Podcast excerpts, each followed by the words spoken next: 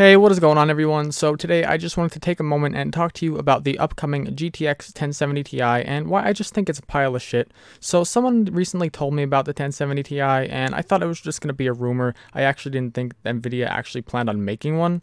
Now let me elaborate a little on why I hate it so much. Now, to put this in perspective, the GTX 1070s right now, they cost around $420 for the cheaper models, and the cheaper GTX 1080s cost around $520. Now, you're getting about a 30% increase in performance for that extra $100, which I think is a pretty dang good deal, so I typically do recommend the GTX 1080 over the 1070 for that reason. However, both are great options at their current prices. Now next up we have the 6GB GTX 1060 which is $260 right now and the closest competitor to that is the 1070 all the way up for $420.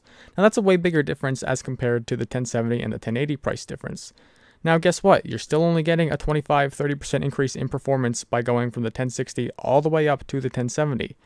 So please tell me NVIDIA, why would you even bother making another high-end card when the 1070 and 1080 are already so close in price to begin with? We needed a 1060 Ti, not a 1070 Ti.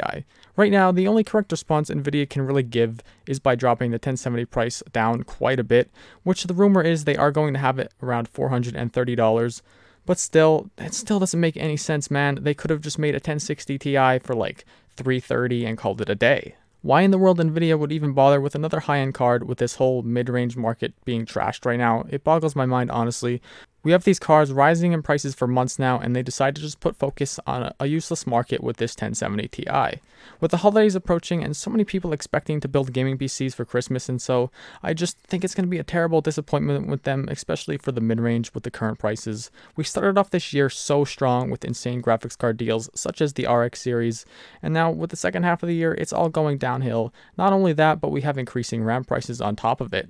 These are terrible times for anyone looking to build a gaming PC right now, and it's even taking effect on me personally because I was planning to build an editing PC, but it's just I'm stuck kind of holding off right now, waiting for these graphics card prices to just be somewhat normal.